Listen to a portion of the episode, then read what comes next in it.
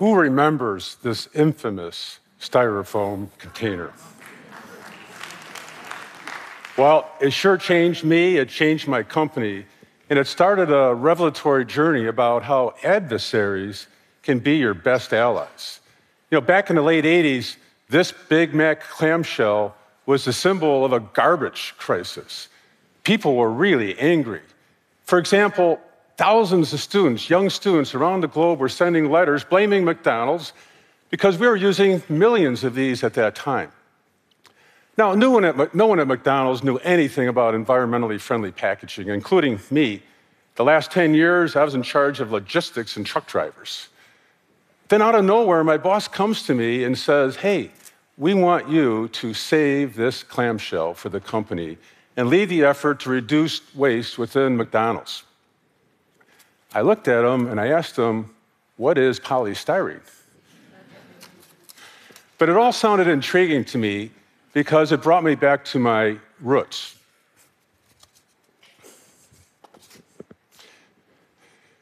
You see, I grew up in the late 60s, early 70s, in a time of huge social upheaval in the United States.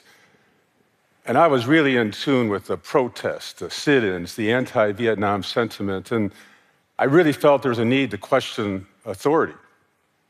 But as I went into university, I realized that you know, I'm not going to make a, a living doing this. And that whole movement had subsided, and my activist spirit went dormant. And I needed to make a living. So I got involved in the business world. So now these students against pollution who are sending those protest letters to McDonald's, they reminded me of myself 20 years ago. They're questioning authority. But now I'm the man. I'm the corporate suit. I'm the one representing authority. And this new thing was emerging called corporate social responsibility, later corporate sustainability. And now I had a chance to make a difference. So the beginning of this journey started when McDonald's agreed to a partnership with the Environmental Defense Fund. They were an NGO that was founded with the principle of sue the bastards. So I'm thinking, what are they thinking about me and my team? When I first met Richard Denison, he's the senior scientist for EDF, I was very apprehensive. I thought he's a tree hugger, and I'm thinking he thinks all I care about is the money. So we wanted the EDF team to give us real world solutions. So we did the logical thing we had them flip burgers in our restaurants. So you have to imagine Richard, who, by the way, is a PhD in physics. And there he is, he's trying to dress a quarter pounder, and you're supposed to have two squirts of ketchup, one mustard, three pickles, and an onion, go on to the next one. You gotta be so fast. And you know what? He couldn't get it right all day long. And he was frustrated. And I was so impressed because he was trying to understand our business. Now, the EDF team, they thought reusables were the holy grail for our business. Me and my team thought reusables, too much space, they'd make a mess, they would slow us down. But we didn't reject the idea. We went to the restaurant that they chose outside DC, we went to the back room. The dishwasher wasn't working properly, it's spitting out dirty dishes. The kitchen area is dirty and grimy. And compared to their experience at McDonald's that's clean and organized, they could see the stark difference.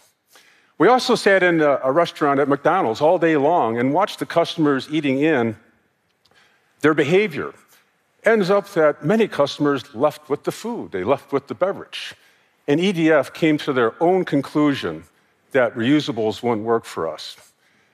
But they did have a lot of ideas that did work, and they we never would have thought of them by ourselves without the EDF team. My favorite was switching from the white carryout bag to the brown bag.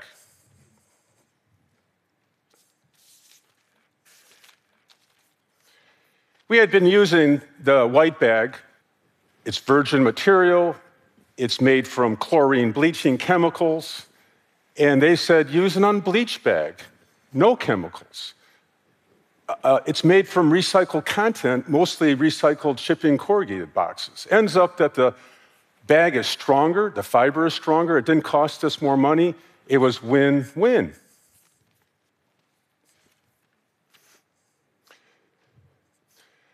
Another idea they had was that we could reduce our napkin by one inch and make it from recycled office paper. I'm thinking one inch, no big deal. We did it, it reduced waste by 3 million pounds a year, 16,000 trees saved. What was really cool is we changed that bright white napkin because of the recycled content, it became gray and speckled. And we made that look, you know, in tune, in vogue with customers. So I came to really enjoy the time working with the EDF team. We had many dinners, late night discussions. We went to a ball game together. We became friends. And that's when I learned a life lesson that these NGO crusaders, they're really no different than me. They care, they have passion, we're just not different. So we had a six month partnership that ended up producing a 42 point waste reduction action plan to reduce, reuse, recycle. We measured it during the decade of the 90s, and over 10 years, we reduced 300 million pounds of waste. Now, if you're wondering about that polystyrene clamshell, yeah, we ditched it, and luckily I still had a job. And uh, this partnership was so successful that we went on to recycle the idea with, to work with critics, collaborate them on solutions that could work for society and for business. But could this idea of collaborating work with the most contrarian foes and on issues that are you know, not within our direct control, like animal rights? Now, animal rights, obviously, they don't want animals used for meat. McDonald's, probably the biggest purchaser of meat in the food service industry, so there's a natural conflict there.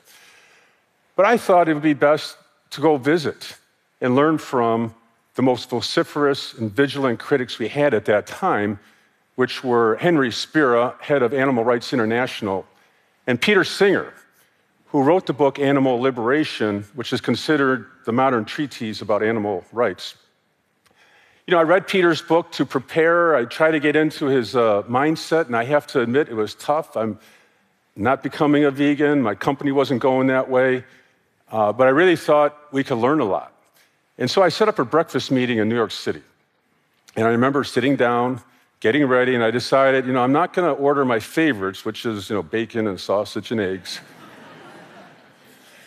and I'm just going to stick to the pastries. But I have to admit, I, I was waiting for the adversarial discussion to happen, and it never did. Henry and P- Peter were just gracious, they were caring, they were smart, they asked good questions. I told them about how working on animal welfare is very tough for McDonald's because our direct suppliers, they only make meat patties. The animals are three or four steps you know, removed from our influence. And they were very empathetic. And while we were so directly opposed in terms of the missions of our organizations, I felt I learned a lot. And best of all, they gave me a terrific recommendation. And that is, they said, you should work with Dr. Temple Grandin. Now, I didn't know her at the time. But I tell you, she's the most renowned expert then and now on animal behavior. And she knows how animals move and how they should react in facilities. So I end up meeting her, and you know, she's the very best type of critic in a sense that she just loves the animals, wants to protect them, but she also understands the reality of the meat business.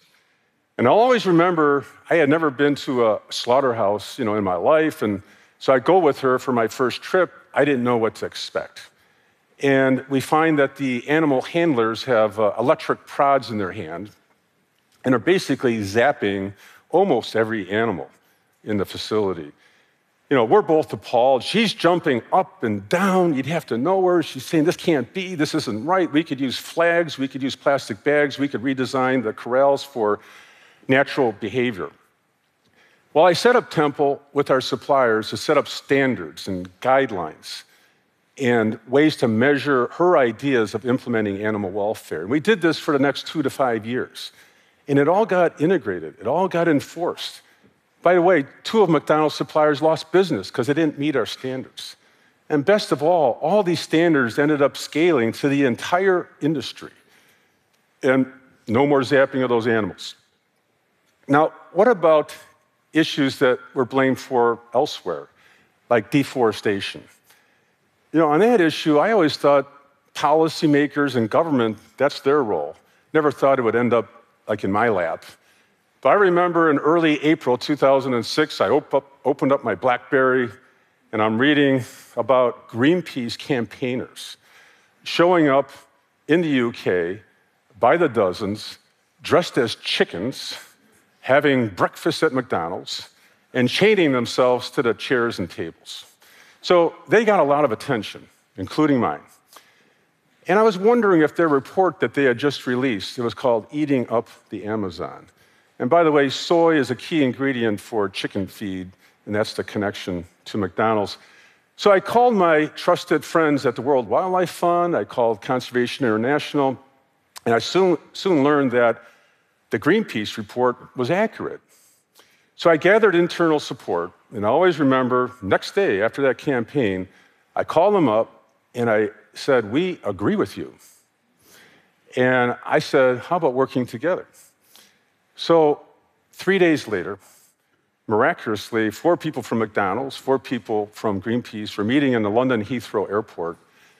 And uh, I have to say, the first hour was shaky. There wasn't a whole lot of trust in the room. But it seemed like everything came together because each of us wanted to save the Amazon.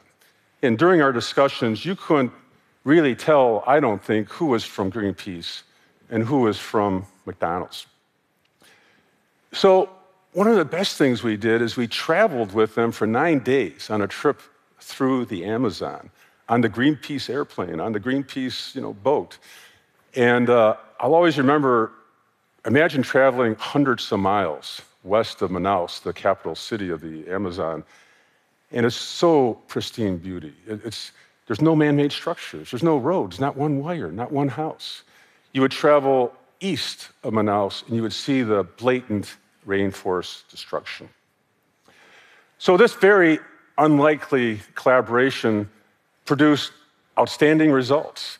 By working together, we recruited over a dozen other retailers and suppliers for the same cause. And by the way, within three months, a moratorium on these clear cutting practices were announced by the industry. And Greenpeace themselves declared it as a spectacular drop in deforestation, and it's been in effect ever since. Now, you'd think these types of collaborations that I've described would be commonplace today. But they're not. You know, when organizations are battered, the common response is to deny and push back, put out some sort of lame statement, and no progress is made at all. I say the alternative is really powerful. I mean, it's not going to fix every problem, and there's more to do for sure, but this idea of working with critics and trying to do more good for society that actually is good for business, believe me, it's possible. But it starts with the idea that you need to assume the best intentions of your critics, just like you have the best intentions. And then, secondly, you need to look past a lot of these tactics. I admit, I do not like a lot of the tactics used on my company, but instead, focus on what the truth is. What's the right thing to do? What's the science? What's the facts?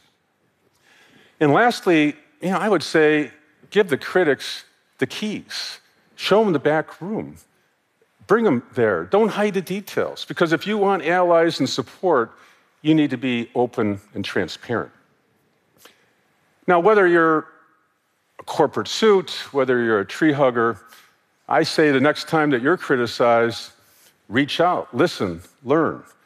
You'll become better, your organization will become better, and you might make some good friends along the way. Thank you.